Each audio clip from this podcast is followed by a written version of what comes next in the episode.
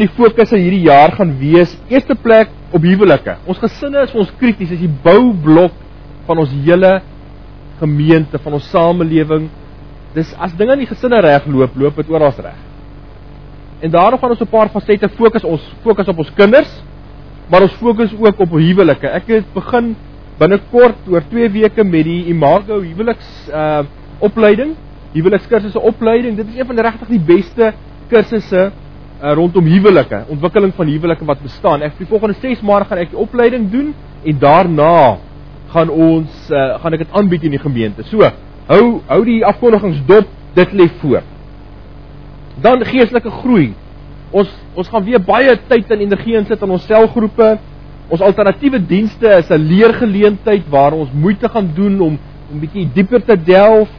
Ons het 'n gebedsweek wat binnekort voorlê waar ek so bietjie na die verskillende dele van die gemeente gaan ry en uh, gaan ons bietjie vir julle kuier en kom die aand daar by mekaar by die naby julle en ons gaan saam bid en ons gaan saam gesels dan gaan ons 'n geloof 101 kursus 'n bietjie inleiding in die geloof ook ook aanbied en daarna kyk. Nou, dit is alles wat voor lê hierdie jaar en nog vele meer. Op die almanak is die meeste van die inligting. As daar enige vrae is, praat met my. As daar iets is wat jy voel 'n behoefte is, praat met my. Praat met die kerkraadslede. Dankie. Ja, daar het jy regtig knoppie gedruk. Uh praat met ons dat ons dit weet, weet wat die behoeftes is. Ons probeer regtig luister wat in julle harte aangaan om ook om ook relevant te wees. Maar hierdie gemeente kan nie werk sonder elkeen van julle. As daar iemand was ver oggend by die stoele reg gesit het nie, dan het ons op die grond gesit. As daar iemand is wat gaan tee skink na die tyd nie, dan drink ons nie tee nie. As daar iemand is wat die gitaar slaan nie, dan sing ek alleen en dit wil julle nie hoor nie. Uh so elkeen van ons speel 'n rol om kerk te wees. En daarom in hierdie jaar soveel te min. By die kategese, by die vertaling, by al die fasette van kerkwees, ons julle nodig. Ons is 'n liggaam. En as een deel van die liggaam nie daar is nie, dan werk die liggaam nie. So soek vir jou werk, soek 'n plek waar jy 'n verskil kan maak ook die koninkryk van die Here. Nou goed. Dit is dit oor die jaar wat voor lê. Nou vir oggend gaan ons 'n uh, bietjie gesels oor die kredietkrans wat kyk en ons gaan kyk na Romeine 8. Julle Bybels wil oopmaak Romeine 8 gaan ons bietjie daar met mekaar saam gesels. Nou goed, voor ons gaan saam lees, bid ons saam en ons vra vir die Here om met ons te praat. Kom ons maak toe ons oop. Almagtige Here, Vader, dankie dat ons ver oggend kan saam wees. Dankie vir die voorreg om uit die woord te kan lees daardeur ook te kan groei en ook ons troos te soek by U. Here inspireer vir ons. Maak U woorde lewend vir ons. Troos vir ons. Geef ons moed. O Heilige Gees, kom U aan die woord. Inspireer vir ons deur deur dit wat ons lees. Amen. O, goed, Romeine. 8 ons gaan lees vanaf vers 26 vers 26 Die Gees staan ons ook in ons swakheid by. Ons weet nie wat en hoe ons behoort te bid nie maar die Gees self pleit vir ons met versigtings wat nie met woorde gesê uh, word nie. En God wat die harte deurgrond weet wat die bedoeling van die Gees is want hy pleit volgens die wil van God vir die gelowiges Ons weet dat God alles ten goeie laat meewerk vir die wat hom liefhet. Die wat volgens sy besluit geroep is. Die wat hy lank tevore verkies het, het hy ook bestem om gelykvormig te wees aan die beeld van sy seun. Sodat sy seun baie broers en lees susters ook kan hê van wie hy die eerste is. Die wat hy daartoe bestem het, het hy ook geroep. En die wat hy geroep het, het hy ook vrygespreek. En die wat hy vrygespreek het, het hy verheerlik. Wat is nou ons gevolgtrekking oor al hierdie dinge? Dit God is vir ons. Wie kan teen ons wees? Hy het sy eie seun nie gespaar nie, maar hom oorgelewer om ons almal te red, sal hy ons dan nie al die dinge saam met hom skenk nie? Wie kan die uitverkorenes van God aankla? God self spreek hulle vry. Wie kan ons veroordeel? Christus Jesus het gesterf, maar meer as dit, hy is uit die dood opgewek. Hy sit aan die regterhand van God en hy pleit vir ons. Wie kan ons van die liefde van Christus skei? Lyding of benoudheid of vervolging of honger of naaktheid of gevaar of swaar? Daar staan immers geskrywe: Dis oor U dat die dood ons dag vir dag bedreig. Dat ons so slagskape behandel word. Maar in al hierdie dinge is ons meer as oorwinnaars deur Hom wat vir ons liefhet. Hiervan is ek oortuig, geen dood of lewe of engele of bose magte teenwoordige of toekomstige dinge of kragte of hoogte of diepte of enigiets anders in die skepping kan ons kan ons van die liefde van God skei. Die liefde wat daar is in die Here Jesus Christus. Nou julle Bybels oop, ons gaan nog terugkom na hierdie gedeelte toe. Ek het 'n geestelike mentor wat so nou en dan met my praat en my bietjie op die pad hou, probeer op die pad hou, hy het nogal sy hande vol. Maar hy vra my hier voor die vakansie, wat is die verskil tussen God se teenwoordigheid en God se seën? God se teenwoordigheid en God se seën. Nou, 'n vinnige eerste antwoord is maklik. Maar as jy so bietjie meer daaroor dink, dan dan raak hierdie vraag so bietjie dieper. Veral vir die jaar wat voorlê. In 'n klomp van ons lewens is daar maar so 'n bietjie onweerswolke wat saampak rondom werksekuriteit, onsekerheid rondom salarisse, hoe die toekoms lyk as dit hier is in Suid-Afrika, waartoe moet ons gaan? En hierdie vraag van God se seën en God se teenwoordigheid raak veral belangrik as dit nie so goed gaan nie. Dan raak dit vir ons baie relevant andersins begin ons 'n probleem kry in ons geestelike lewe. Nou op julle stoele het julle sulke klein vierkantige speeltjies gekry. Nou dit is speeltjies. Party kleer jou so mooi, lyk of jy 'n tan het. Maar kyk 'n bietjie na daai speeltjie. Vat daai speeltjie. Dan kyk jy so 'n bietjie na jouself in daai speeltjie. Wat sien jy? So 'n bietjie half geskeur vanoggend. Ek het ook hoor, moenie bekommer nie. Maar wat sien jy daar? Wat sien jy? Wat gaan in jou hart aan? Wat is die dinge wat as jy na daai spieël kyk en jy kyk na jouself? Wat is dinge wat vir jou vanoggend bekommer? Wat is die dinge wat vir jou die lewe interessant maak, moeilik maak? Wat is die uitdagings? Wat hierdie jaar voorlê? Want sien, as dit in een deel van ons lewe moeilik gaan, dan gaan dit in die ander dele ook moeilik. Hierdie huisie, die van julle wat nou baie na my geluister het, sal die huisie ken, maar dit is my baie belangrike huisie hierdie want dit sê ietsie van hoe ons lewe lyk. Die dak van die huisie is die lewenskwaliteit wat ons ervaar en elkeen van ons lewensdimensies, ek werk met 6, hou hierdie dak regop sosiale dimensie, werk werk finansiële dimensie, emosionele dimensie, intellektuele dimensie, fisiese dimensie en spirituele dimensie wat die wat die basis is van ons van ons huis. Maar as dit een van hierdie dimensies sleg gaan, dan beïnvloed dit die ander dele ook. As ons onsekerheid by die werk het, ons het druk by die werk, wat gebeur?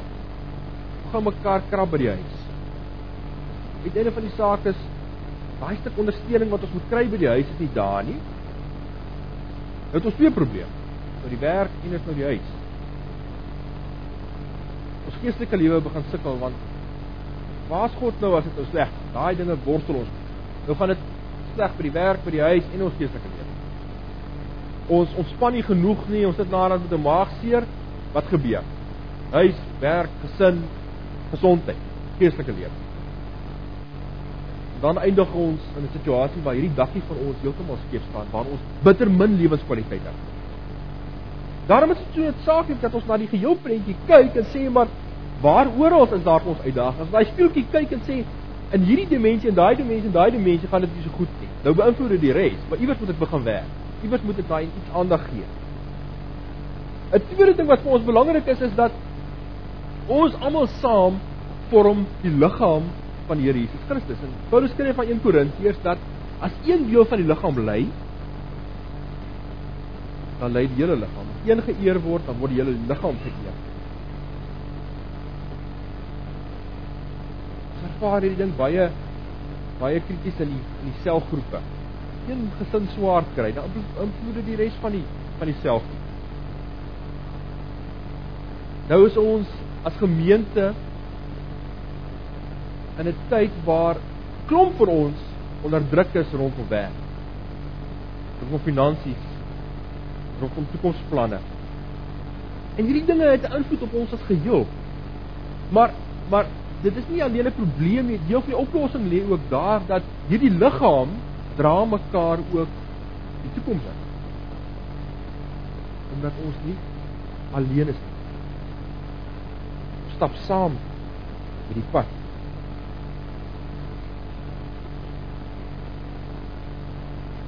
In hierdie agtergrond kom ons dan by Romeine uit. En as Paulus hier aan die gemeentetjie skryf daar in Romeine, dan moet ons so 'n bietjie ietsie verstaan van wat aan die gang was in Romeine. Nou, ek wil net vir julle gou verwys op Paulus sit in ehm um, ja. Hy sit in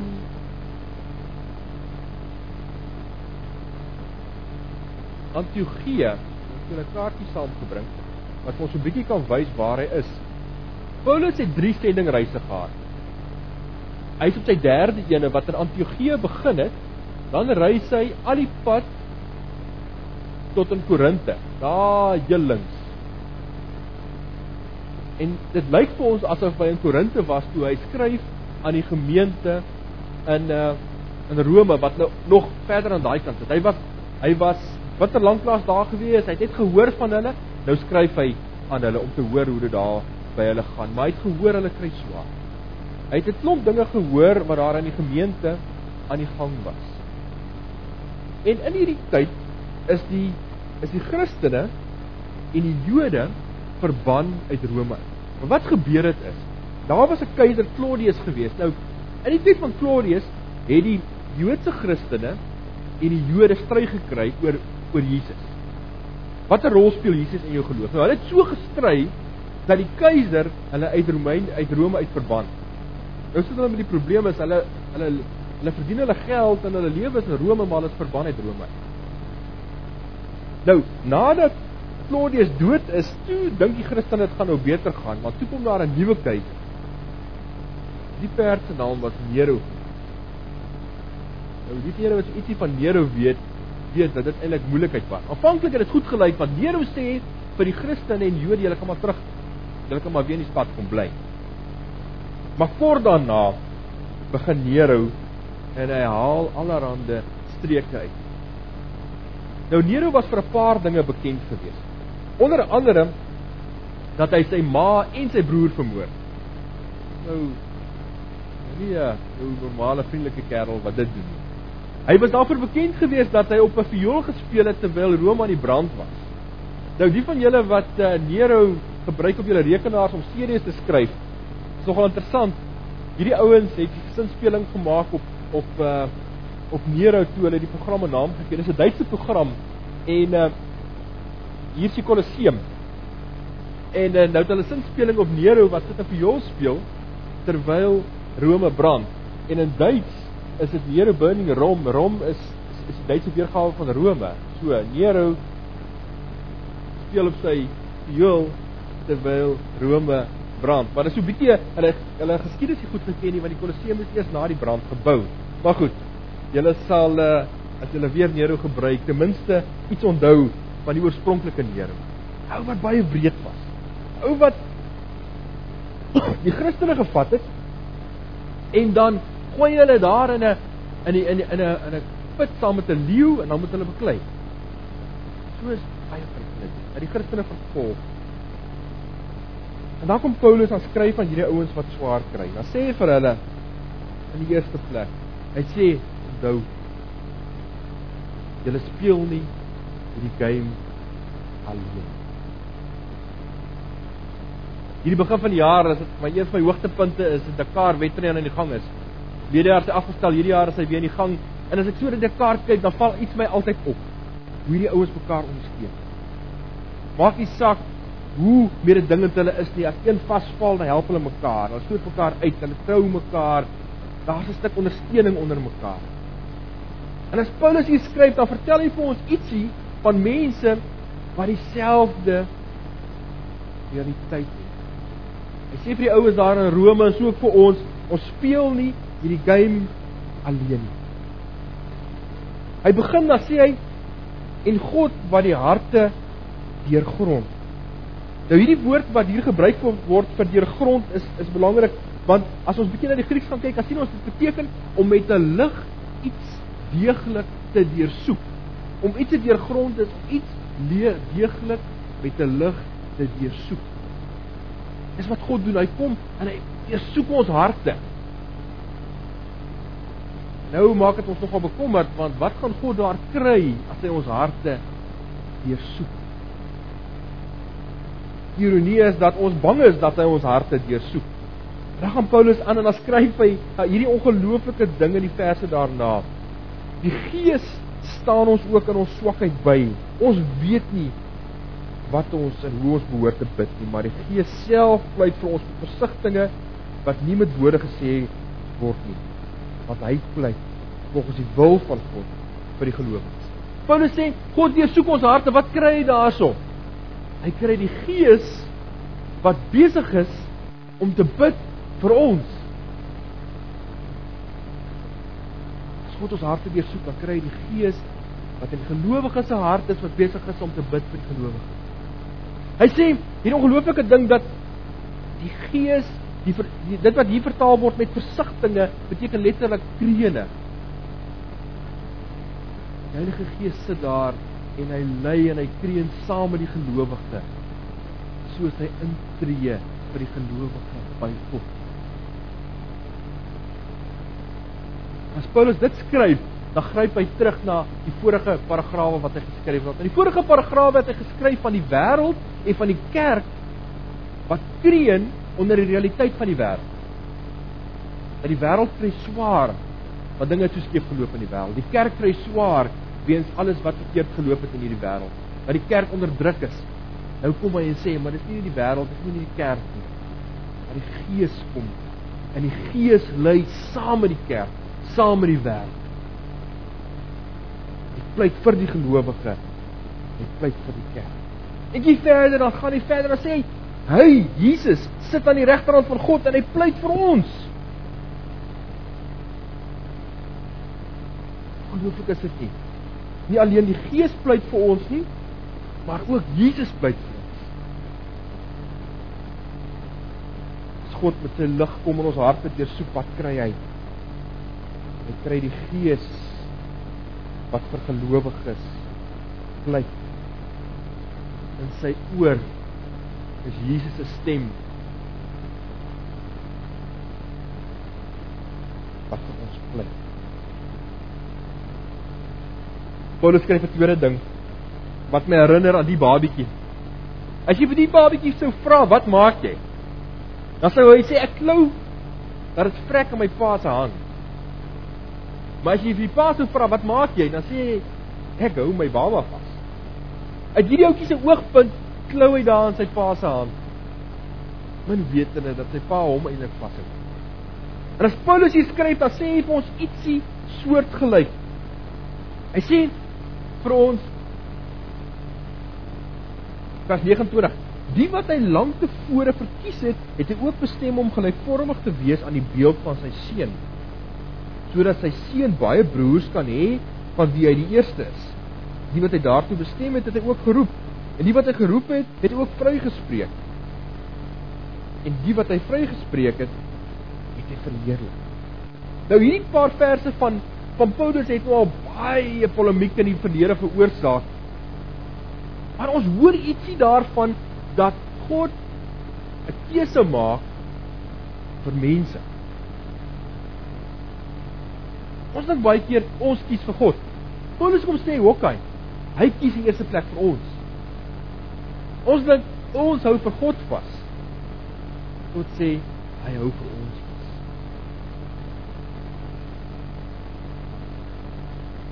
Ons dink dit is ons geloof wat ons dra. Dis God se hand wat dra. En die babatjie se oogpunt glo hy dat dit trek. Wat hy nie besef nie is dat dit God is. Dat dit sy Vader is wat vir hom pas. Ons dink ons verheerlik God. Paulus sê God verheerlik sy kinders. Ons dink ons pleit by God. Die Gees pleit by vir ons. Jesus pleit. Ons sekuriteit hierdie jaar gaan nie lê in ons sterk geloof nie. Dit gaan nie lê in alles wat ons doen nie. Die tyd gaan lê in die feit dat God vir ons vashou. Dat ons in sy hand is, dat ons elke tree met hom verder moet stap. Moeder Teresa sê hierdie wonderlike ding, I don't pray for success. I pray, I ask for faithfulness. En is dit nie wat ons hierdie jaar moet vra nie? Hierdie jaar gaan dalk 'n klomp onsekerheid meebring. Hierdie jaar gaan dalk nie soveel sukses, soveel voorspoed, soveel seën meebring soos die vorige jare nie. Dit gaan nie dieselfde bonusse nie, dit gaan nie dieselfde sekuriteit meebring nie. Maar moet ons nie hierdie jaar hierdie jaar juis vir God vra, gee vir ons geloof om wat ook al op ons pad kom dit te kan dra. Sodat ons aan die einde van die jaar kan sê van seën kan ons nie so baie getuig nie, maar van geloof van God se getrouheid kan ons baie vertel. Dan gaan Paulus aan, dan sê hy niks kan ons skei van die liefde wat daar vir ons by God is. Wat is nou ons gevolgtrekking oor al hierdie dinge? Dit God is vir ons, wie kan dan teen ons wees? Hy het sy eie seun nie gespaar nie, maar hom oorgelewer om ons almal te red sal hy ons dan nie al hierdie ander dinge saam met hom uit genade skenk. Hy het sy seun gegee, die grootste ding wat hy ons kon gee. Die ander klein dingetjies wat wat ons dan nog soek van nie dit hoef ons gee nie. Wie kan die uitverkorenes van God aankla? God self spreek hulle vry. Wie kan ons veroordeel? Christus Jesus het gesterf. Maar meer as dit, hy is uit die dood opgewek. Hy sit aan die regterhand van God en hy pleit vir ons. As ons daarna 'n speeltjie kyk vir oggend, wat sien ons raak? Word ons weer bewus van die donker dele in ons lewe? Wat sê Paulus? vir die gelowiges in Rome vir ons. God spreek ons vry. Dis wat genade beteken. Kom ons hou daarin vas. Here Jesus se koms na hierdie aarde toe word ons waarborg dat ons hierdie jaar sal kan. Die Here Jesus se realiteit in ons lewe word ons waarborg dat niks hierdie jaar sal gebeur wat ons kan wegruk van dit wat ons het in die Here Jesus Christus.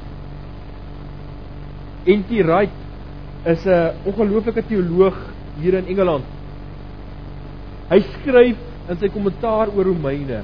Hy sê hierdie laaste paar verse van Romeine deserves to be written in letters of flames in the living tablets of our hearts. Last part of Romans 8 deserves to be written in letters of flames the living tablets of our hearts. Hierdie verse moet ons vashou hierdie jaar. Dit moet Dit moet ons mantra raak wat ons in die nag as ons wakker skrik van die angs uitskree en sê niks kan ons skei van die liefde wat daar vir ons is deur Jesus Christus. Hy gaan aan. Dan pas hy dit toe, dan sê hy maar hoe lyk dit prakties? Wie kan ons van die liefde van Christus skei? En dan vat hy elke moontlike deel van ons lewe. Lyding, of benoudheid. Daai ding wat ons kry aand as ons in die bed lê en iets druk so op ons bors. Vervolging of honger. of naaktheid of gevaar of swaard. Daar staan immers daar staan immers geskrywe dis oor u wat die dood ons dag vir dag dag vir dag bedreig dat ons so slagskape behandel word. Maar in al hierdie dinge is ons meer as oorwinnaars deur hom wat ons liefhet. Hiervan is ek oortuig dat geen dood of lewe, dood of lewe, die swaar wat ons hier op belewe in die lewe, of selfs die die uiteinde die dood of engele, dit wat in die lug is, of magte, aardse magte, regerings, wat ook al hier gebeur, teenwoordige dinge wat nou gebeur of dit wat in die toekoms kan gebeur, toekomstige dinge of kragte of hoogte of diepte of enigiets in die skepping kan ons skei van die liefde wat God uh, uh, liefde van God skyn, die liefde wat hy vir ons Here Jesus Christus het. Niks kan ons skei van die liefde van God. Teen my hele studieloopbaan het ek hierdie prentjie teen my muur voor my gehad. As ons hierdie gedeelte lees, dan weet ons hoekom dit waar is.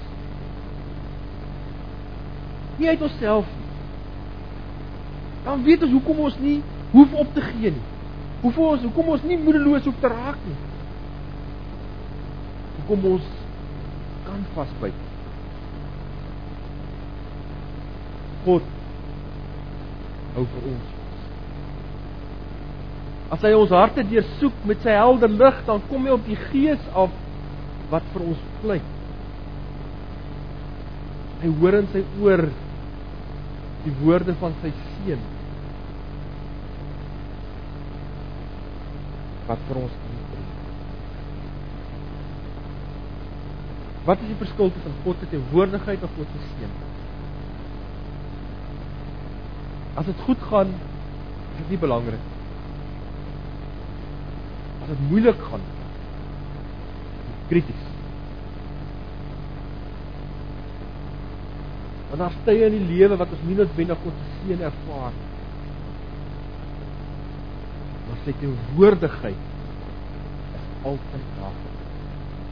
Sy teenwoordigheid lê nie in in die seëninge wat ons ontvang nie, lê nie in omstandighede nie, lê nie in die sekuriteite wat ons het nie. Maar lê in God self. Dat hy in ons woon, dat hy deur ons werk. Dat hy elke tree met ons niks kan ons skei van die liefde wat daar is die Here Christus. Ons wil. Amen. Almagtige Here, ons wil dit uitskree. Niks kan ons skei van die liefde nie. Vader, die ken die benoudheid van ons harte beter as enigiemand anders ken ons benoudheid oor ons finansies, oor ons werk. Waar ons weer 'n werk gaan kry en hoe lank ons nog 'n werk gaan hê en hoe gaan ek uitkom met my verlaagde salaris? Jy ken die worstelinge van moet ek hier bly, moet ek terug gaan Suid-Afrika? Ken die bekommernisse wat ons het oor ons kinders, oor ons familie? Here maar dankie dat ons hierdie jaar instap saam met U. Getroos, bemoedig, versterk deur U Gees. Vader, ek bid vir elkeen 'n oggend wat wat benoud is oor werk. Bid dat U sal voorsien aan nuwe werksgeleenthede. Dat U vir ons sal wys hoe ons met ons finansies kan maak sodat ons kan uitkom. Here dat U vir ons wysheid sal gee oor ons. Here seën vir ons as gemeente ook. Seën vir ons as gemeente om regtig die wil te sien, te sien ook hoe ons hierdie toekoms moet binne stap. Wys vir ons U wil. Oortuig vir ons van U pad. Here ons bid vir die land waarin ons werk en lewe. Ons bid vir die regering dat hulle met wysheid sal regeer. Sodat dit ekonomies weer vir baie mense sal beter gaan. Vader, ons bid vir vir soveel lyding wat tans plaasvind in Israel, onder die Palestynë, onder die Jode, onder die Moslems, onder onder Jode, onder Christene. Ons bid dat U daar uitkoms sal bring, dat U harte sal versag. Dat dat regerings hulle nie sal blind staan teen die mag soeke na mag sal blind staar in die haat wat hulle het vir ander nie maar die lyding en die pyn wat veroorsaak word in die proses moet van raak aan albei kante van die stryd.